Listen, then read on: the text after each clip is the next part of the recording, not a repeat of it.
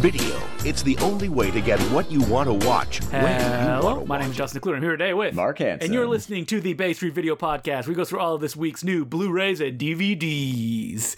Every single one. And Mark, you have a little bit of business to say up front, a little uh, announcement. I do. We have some business to uh, to attend to right off the front. Actually, not good news because uh, I was really excited to be able to start this episode off by talking about the hot new release of Event Horizon from Shout Factory. Yeah, yeah, that's out this week. But unfortunately, Canada is not getting any Shout Factory releases till May right Till now, May? which really sucks for us. Yeah. So the whole situation is, if you follow the store on social media, we put a post out about this. But um, the Technicolor plant in Canada, there was one left, and they're responsible for all like the disc duplications or most of the disc duplications for Canadian product. Shut down this past month. They're transferring all their operations to like a new factory in Ohio, I believe it is, which means we'll get all that stuff, but it's all has to go there and they have to set it all up and then we're going to get it eventually. But that's not going to be until May. Unfortunately, we're not going to be able to talk about any of these upcoming shows. I mean, Raw, I think, is out for today too. There's a bunch of other stuff. We'll all get it eventually. It's just not happening until What about our Hammer horror films? I know. I think they put the kibosh on that though. They haven't. I don't think they've announced anything for a while. I know they've got the Hand coming up, which I'm very excited about. the Oliver Stone movie. And, yeah, yeah. And they've got He Knows You're Alone, and then King Kong is a big one. But yeah, we're not getting any of those till May. So But will you be getting? I saw this on the Vinegar Syndrome store. Slip cases for my slip cases. you know what? I'm sure we would. That was wild when you sent that to me, but I'm also not surprised they're selling that. I'm sure we would sell a ton if we got them in here. People listening, I'm not joking. They sell like uh, clear slip cases for slip cases. the craziest thing ever. Um, but then again, I think about collectors, and you know, you want that thing in pristine condition on the shelf, right?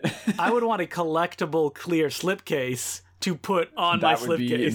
That's true. That's the next step, right? That's the next. So step. let's jump right into cult movies. We only have two things. One of them is, uh, yeah, I guess it's a cult thing.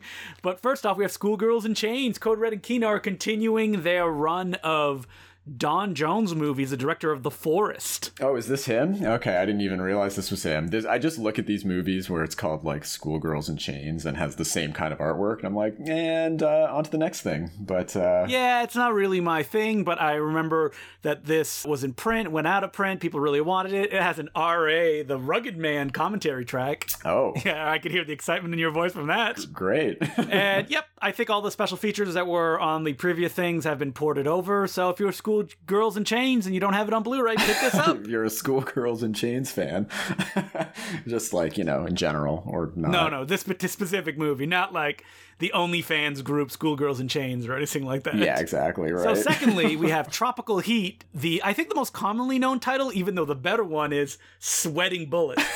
which is also pretty good. I have to admit. Yes. I think Sweating Bullets is the better title. The complete series is out on DVD from Mill Creek, and it's this week's Blind Buy, even though it's a TV series. Did we did we watch all 66 episodes of this? No.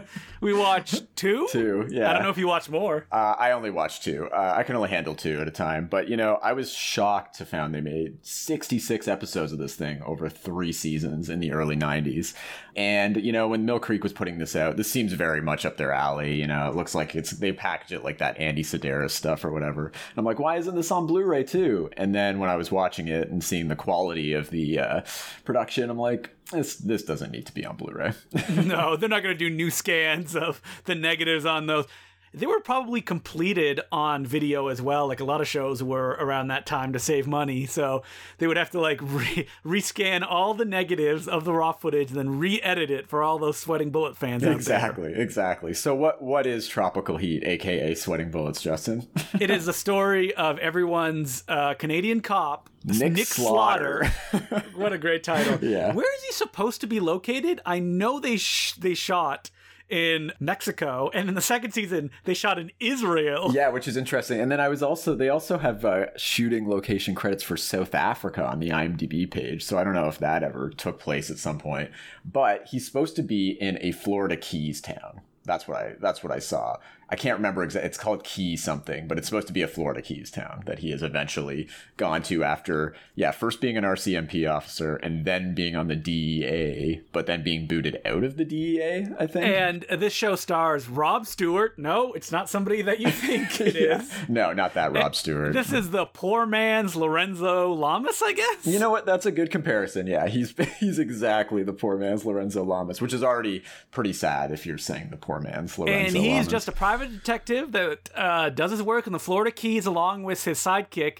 Uh, Sylvie Gerard, played by Carolyn Dunn, who I kept looking at her and going, "Do I know this actor from something?" Like, I look, no, I don't know her from anything. You know what? This CanCon TV stuff, I feel like the actors on this we have definitely just seen in something on TV. Yeah, that's what I'm thinking. She was in a commercial or a host on some like Canadian talk show or something like that. Who knows? Oh, you know what she is? She's the um, poor woman's Oh, Catherine O'Hara. Catherine O'Hara. Yeah, yeah, yeah, right. yeah. I get that vibe, definitely.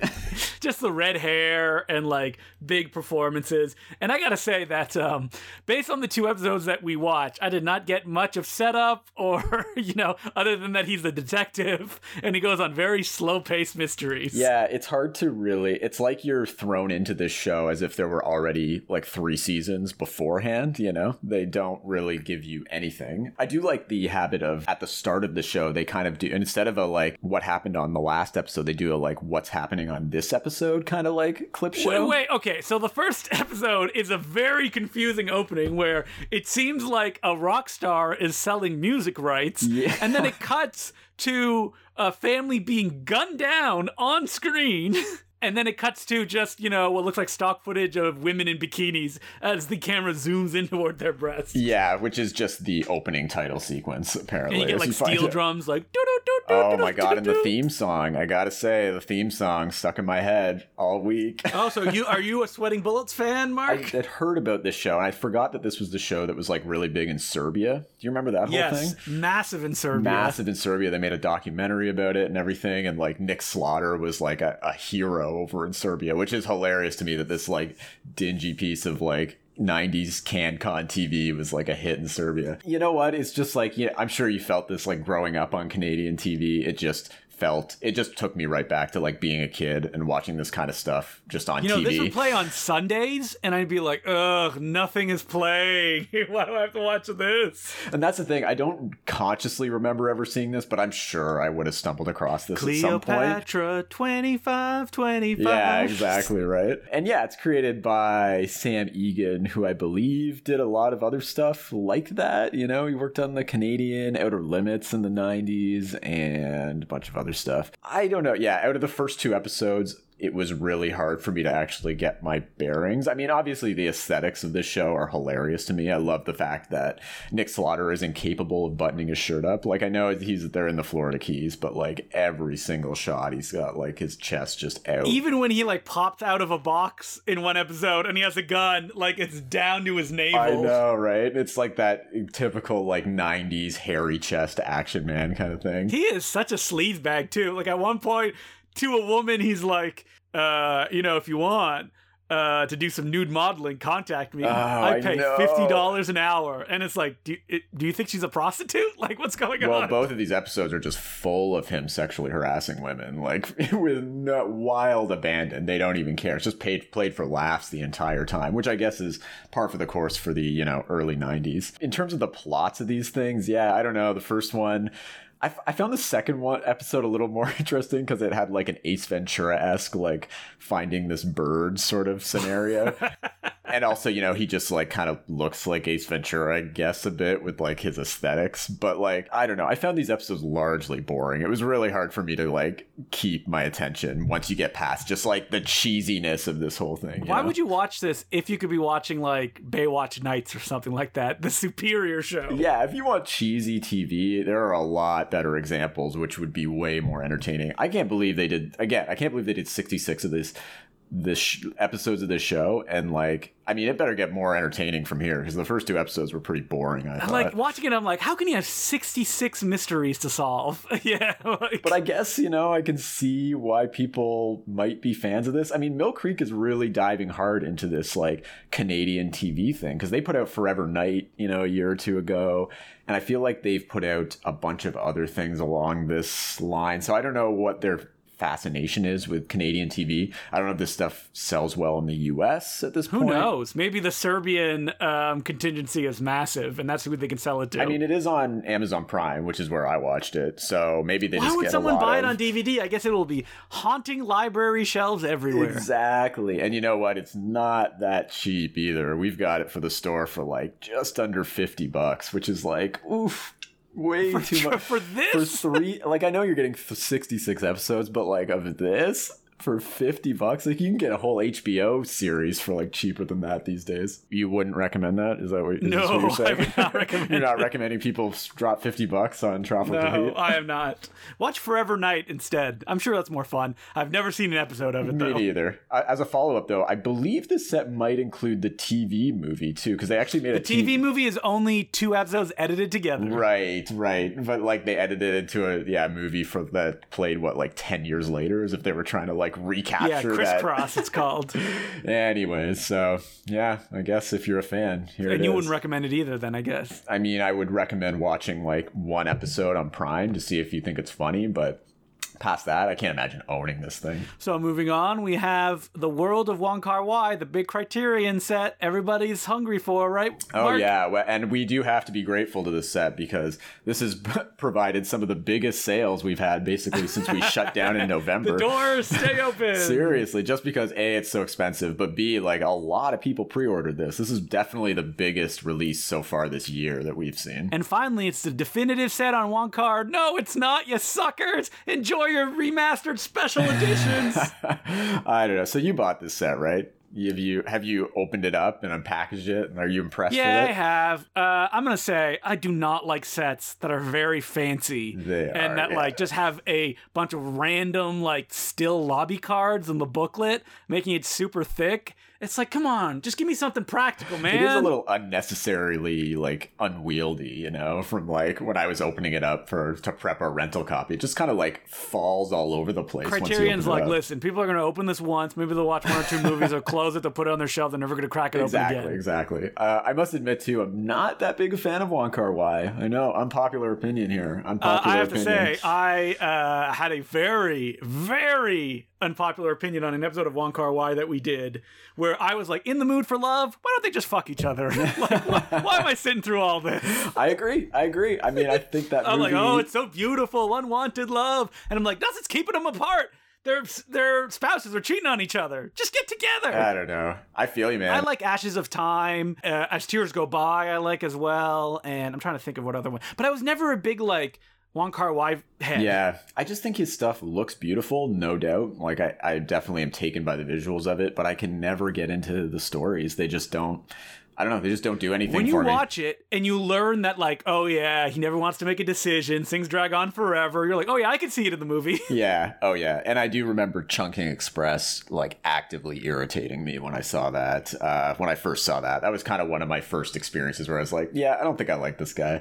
I don't know. It just that one just really irritated me. Maybe because of the incessant playing of uh, you know California Dreaming throughout the whole thing. But like, I just couldn't relate to the characters. I just couldn't get and into And so it. you're angry against it because you're like why does everybody like it but i don't i feel apart am i wrong no they must be I know I had an existential crisis. So, but I think the last Kar Wai movie I watched was My Blueberry Nights. Remember that? Why isn't that on this set? yeah set? i never saw that one they, they refused to include that on this set. uh, yeah they didn't and they didn't include ashes of time either what the heck i wonder who owns that one miramax maybe well, it's weird because I think Sony put that out on DVD, but I think it's out of print, so I guess they only had the rights for like a short amount of time. So it's too bad. You'd think like they could have tried to get like the complete works kind of set together for him, right? But I guess you just can't work out the rights for certain i mean they couldn't convince him to like let them include the original version as like a bonus feature and just feature the, the recuts on the uh, I, I don't understand I don't know. Like, if you're gonna put out a monumental set like this, yeah, try and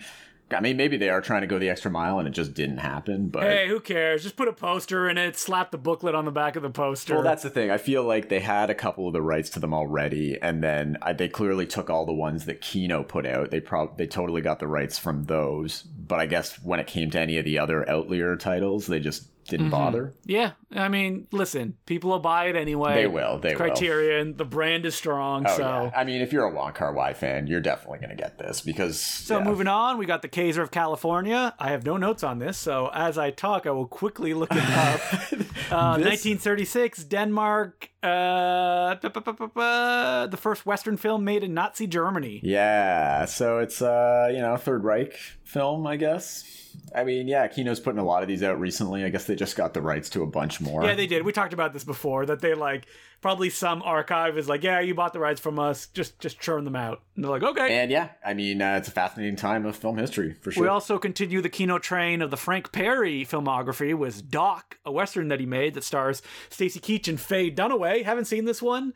Uh, Frank Perry's later films, without uh, his wife at the time, Eleanor Perry, not as good. yeah, Kino's been getting big into his filmography though, uh, so good for them. And this also fits into their, you know, Western niche kind of.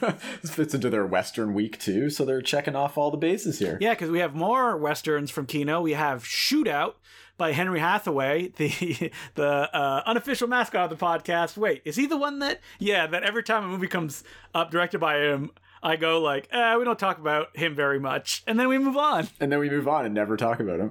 Yep, and Like let's do that now. I don't know the movie Shootout from 1971. Ooh, that that's late 1971. So It is, yeah. I think it's one of his lesser regarded ones. Yeah, but we don't know because listen, we got a lot of movies to talk about every week, so we can't watch them. Can you imagine if we had to watch every movie that came out every week? Look, if we were paid to do this podcast, I would make I would make such a good effort to do that. I you could know? not do that. that. Is too many No, I know. I mean, it would be Like, impo- We'd have to divvy up the list. You'd have to take like half of it, and I'd have That's to so take half of it. boring, though. That like it's like, oh, I watched this movie. Let me talk about it. Yeah, and now it's your turn.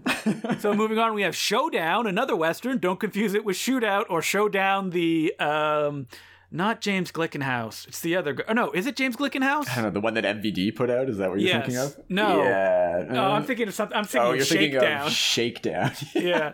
No, Showdown is the one that MVD put out with Billy Blanks in it. yes. Yes, you're right. This is a western starring Rock Hudson and Dean Martin, and it's from the director of the original Airport, I think, or Airplane. I wrote directed Airplane. I'm like, that can't be uh, right. it can't. What the Zuckers?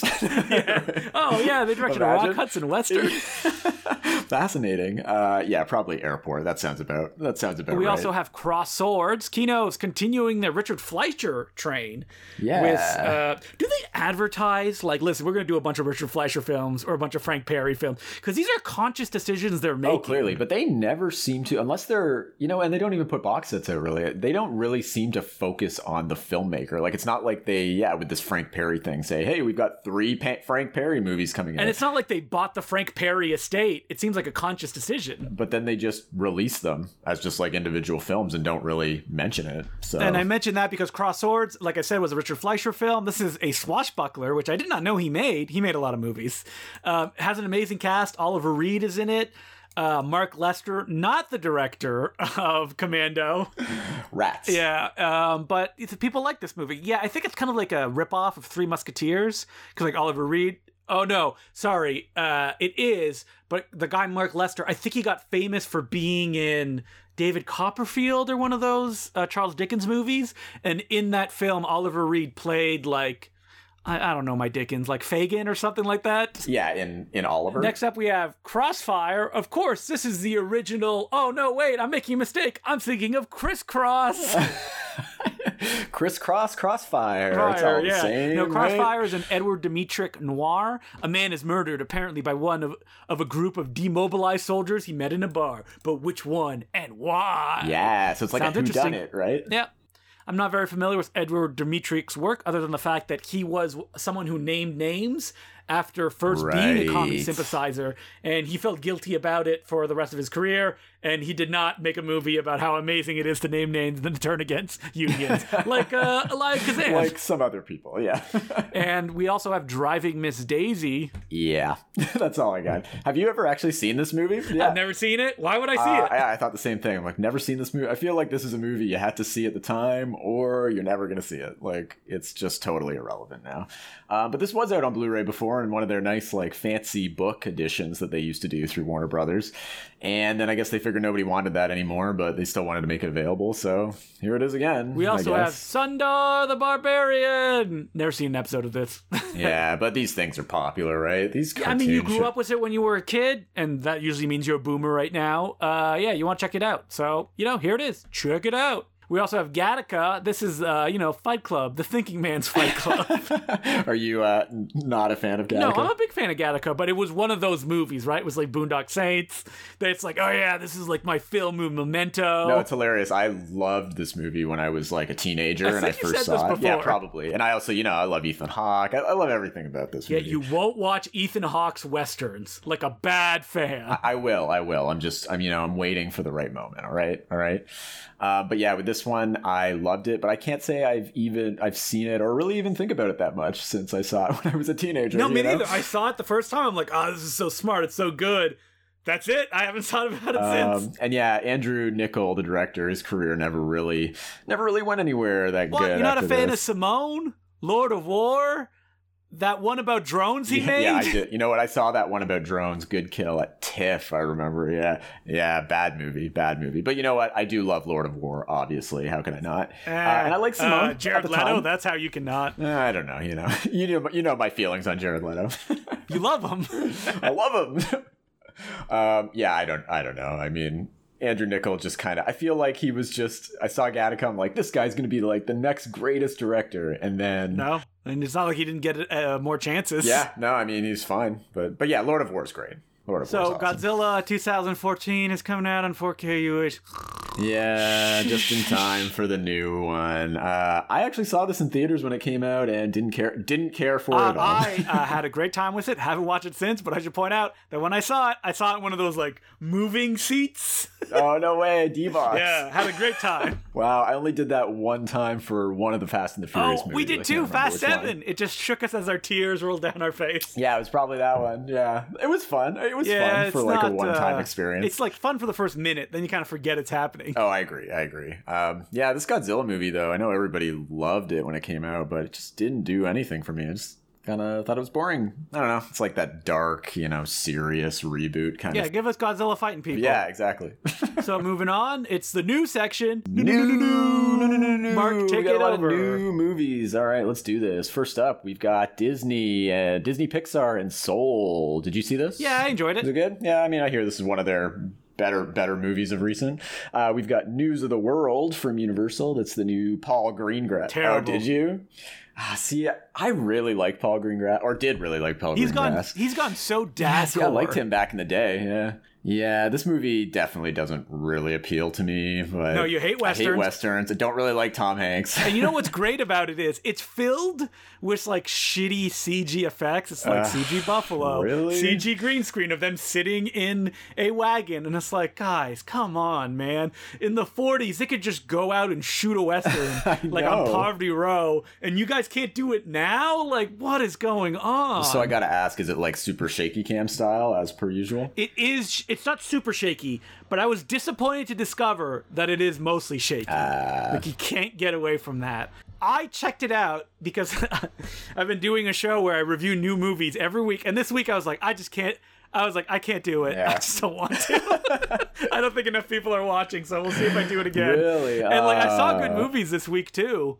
And But this was not I was just like, no, it wasn't. And when it started, I was like, "Yeah, this is okay. And by the end of the two hours, I'm like, oh my god, did they have the Native Americans appear as like mystical figures that don't talk? Of course they Really? did. They're still trotting that trope out, eh? Ugh.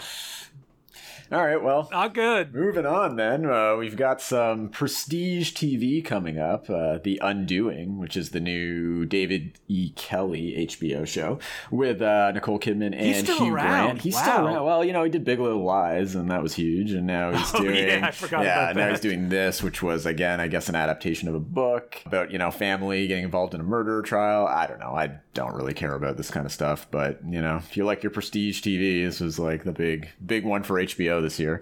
Uh, we've also got Soulmates season one, which is from the creator of Black Mirror, I think, and or one of the producers of Black Mirror and Stranger Things, who has done this new show about uh, in the future. There's like this program for you to figure out who your soulmate is. I, I know, you know, sci-fi TV. Uh, then we got Castlevania season three. Uh, do you watch Castlevania? Do you know anybody? I watched the first season. It was only six episodes. I enjoyed it. It was kind of slow paced. It just picked up in the last episode. Never watch it again. All right, sounds good.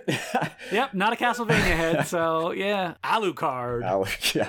And then we've got uh, breaking news in Yuba County, which is the new film from Tate Taylor, who I feel like we talk about a lot on this podcast for some Oh, reason. he's the mama man. He's the right? mama man, and you know the help and a bunch of other things. Um, this is some dark comedy he's done with like pretty good cast with like Allison Janney and Awkwafina and I don't know a bunch of other people. I read it's not good. I hear it's not good. Yeah, it seems to be going for that black comic Coen Brothers sort of thing, but I don't know. It just looks kind of bad. Uh, then we've got Days of the Bagnold Summer, which is a British comedy from one of the actors on uh, The Inbetweeners, I believe, making his like directorial debut. It's like a coming of age movie about a mo- mom and her like teenage like heavy metal loving son. Supposed to be really charming. I hear some good things. Uh, we got another British comedy, Love Sarah, which is uh, about a woman who wants to start a baking company in Notting Hill or something. I don't know. This is this is one for uh, for the o- the older folks, I think. I like how you were gonna say the old. The older- like the olds. yeah, we just need. It just reminds me. We're all gonna like- be old soon unless we live fast and die young. So yeah, this will be for me in a few years. So great, great. It's it's Judi Dench in I this. know, right? I know. Check. No, no, she's not. She's not. Uh, so then we've got Baby Done, which is a comedy from New Zealand about a couple who uh, I think get unexpectedly pregnant, and uh, watch out for that. No, it's supposed to be pretty lighthearted stuff. So there you go. We've got another comedy called Family, which is a generic, uh, generic, generic title alert. What was that sound again? Yeah, uh, da da da. I felt too bad because on the same episode we also had the donkey name. Oh, yeah. Hee-haw, when Mark would watch a movie uh, that he knew was going to be bad, and then it was bad. But I retired that one because I thought it was too mean. yeah, you know, no, it's okay. It's fine. We, we can bring that back because I, I think there's one. Oh, I think it's going to appear at one the on end the here. list here that yeah, it definitely applies to.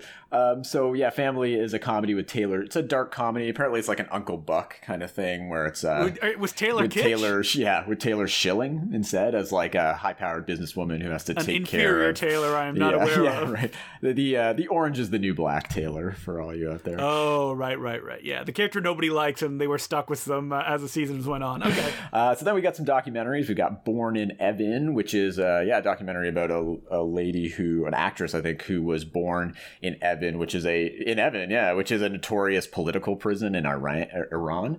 And she was born there, so she kind of investigates like what happened and all that about her history. We've got Corleone, Mar- Mafia and Blood, which is a uh, documentary about the Italian mafia from Kino. I feel like the Italian mafia has not been covered enough in popular entertainment, so I'm glad that I think this is some like Italian television documentary or something that Kino's like repackaging as like a classier thing than it is. But the yeah. mafia, they're good. and then you know, uh, sticking with Italy So here. the next thing is Pinocchio by Robert Benigni, and I was like, wait a minute, didn't that come out like 15 years ago?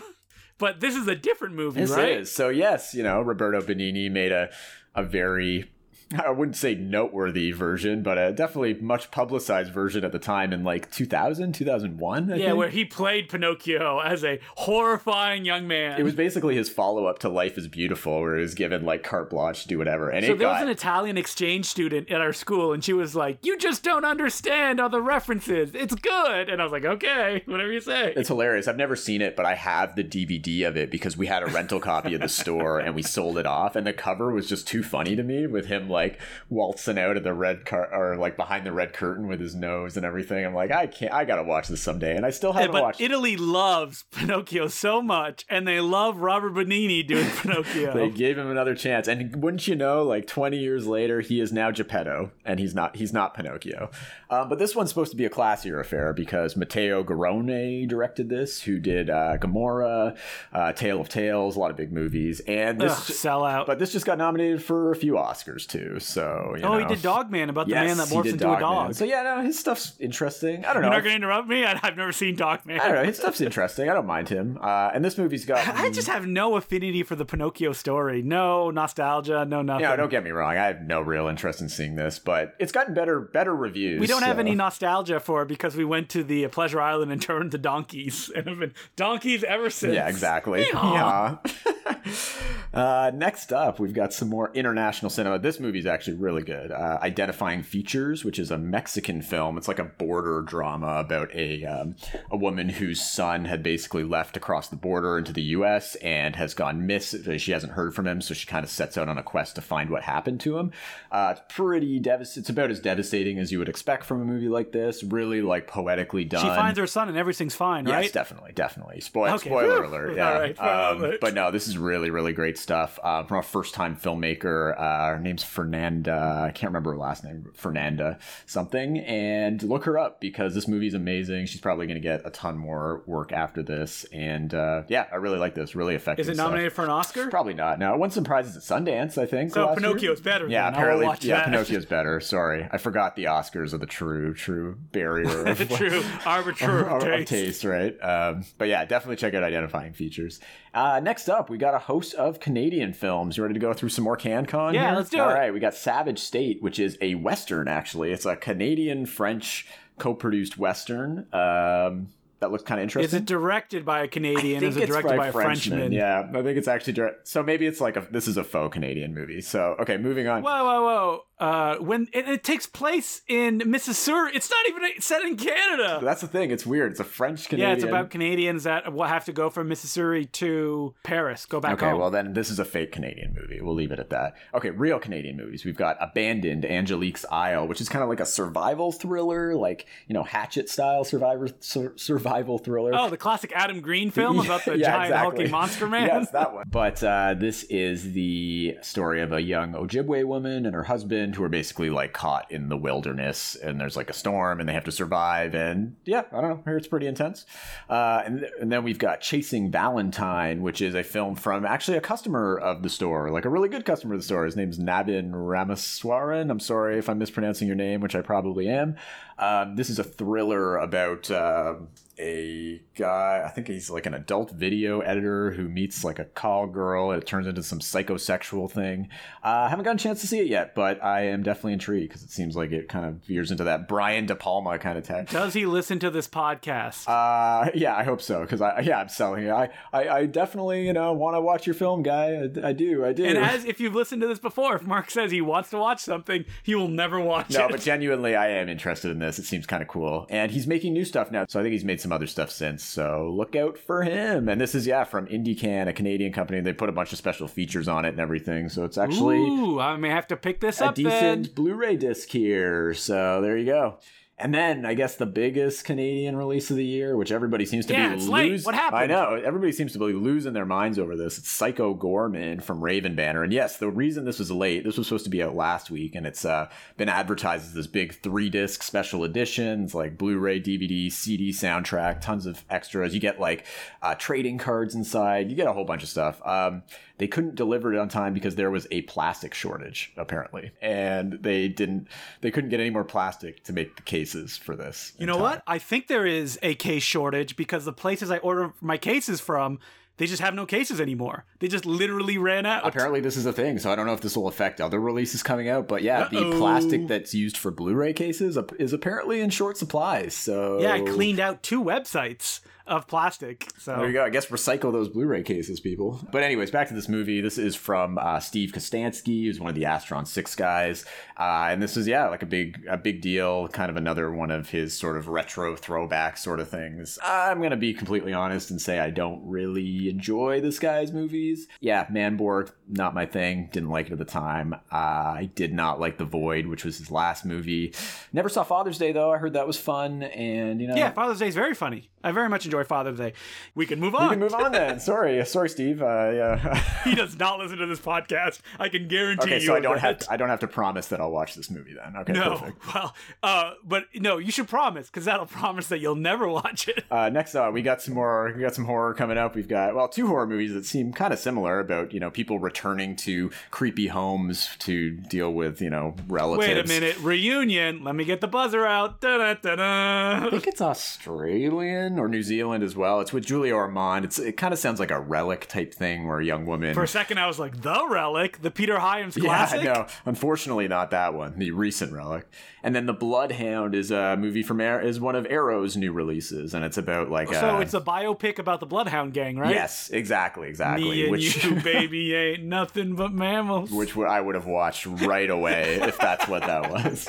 Believe me, if there was any reference to Bloodhound Gang on it, I would have already watched it. But I would love a biopic about the Bloodhound Gang. Are they still around? I, I highly doubt it. But you know what? like, are they playing like state fairs and yeah, stuff that, like that's that? the they're the kind of group that I I would swear is not around. But then you probably look them up, and they probably still do shows. I bet they still tour. Yeah, but they're like really right wing or something Oh like yeah, that. yeah. Yeah. They like- probably are still doing shows like while coronavirus is on. They're like that kind of thing. Yeah, like. Smash Mouth. Yeah, like Smash Mouth, basically. What's the song that's like da na na na na na Oh na yeah, which was used in like every '90s uh, or early 2000s Yeah, because didn't you see? Uh, it's like my own worst Yeah, enemy. that's I don't what remember it what is. the band. The band Did you that? see that video I shared of like at the state fair where they're playing? yeah.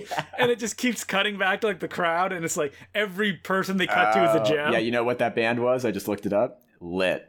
L I T. Lit. That's right. And I know that song because it plays like It plays in like every early 2000s movie and like uh, trailer. Ready to Rumble. Yes. it's all over. That's where it was. And what's really funny uh, is they keep edging you because it's it's like da da da and you're like, here we go, and then the music like fades out. You're like, no, didn't get to the It's best funny because I watched Ready to Rumble like last year when I was reviewing that David Arquette documentary, and I totally remember that song playing all the time now. Please tell me why. I don't think I ever listened to Lit though, apart from that. I think they went right wing. I remember looking into it, and you know, one hit wonders tend to do that. Yeah, that's just uh, kind of the trajectory, you know.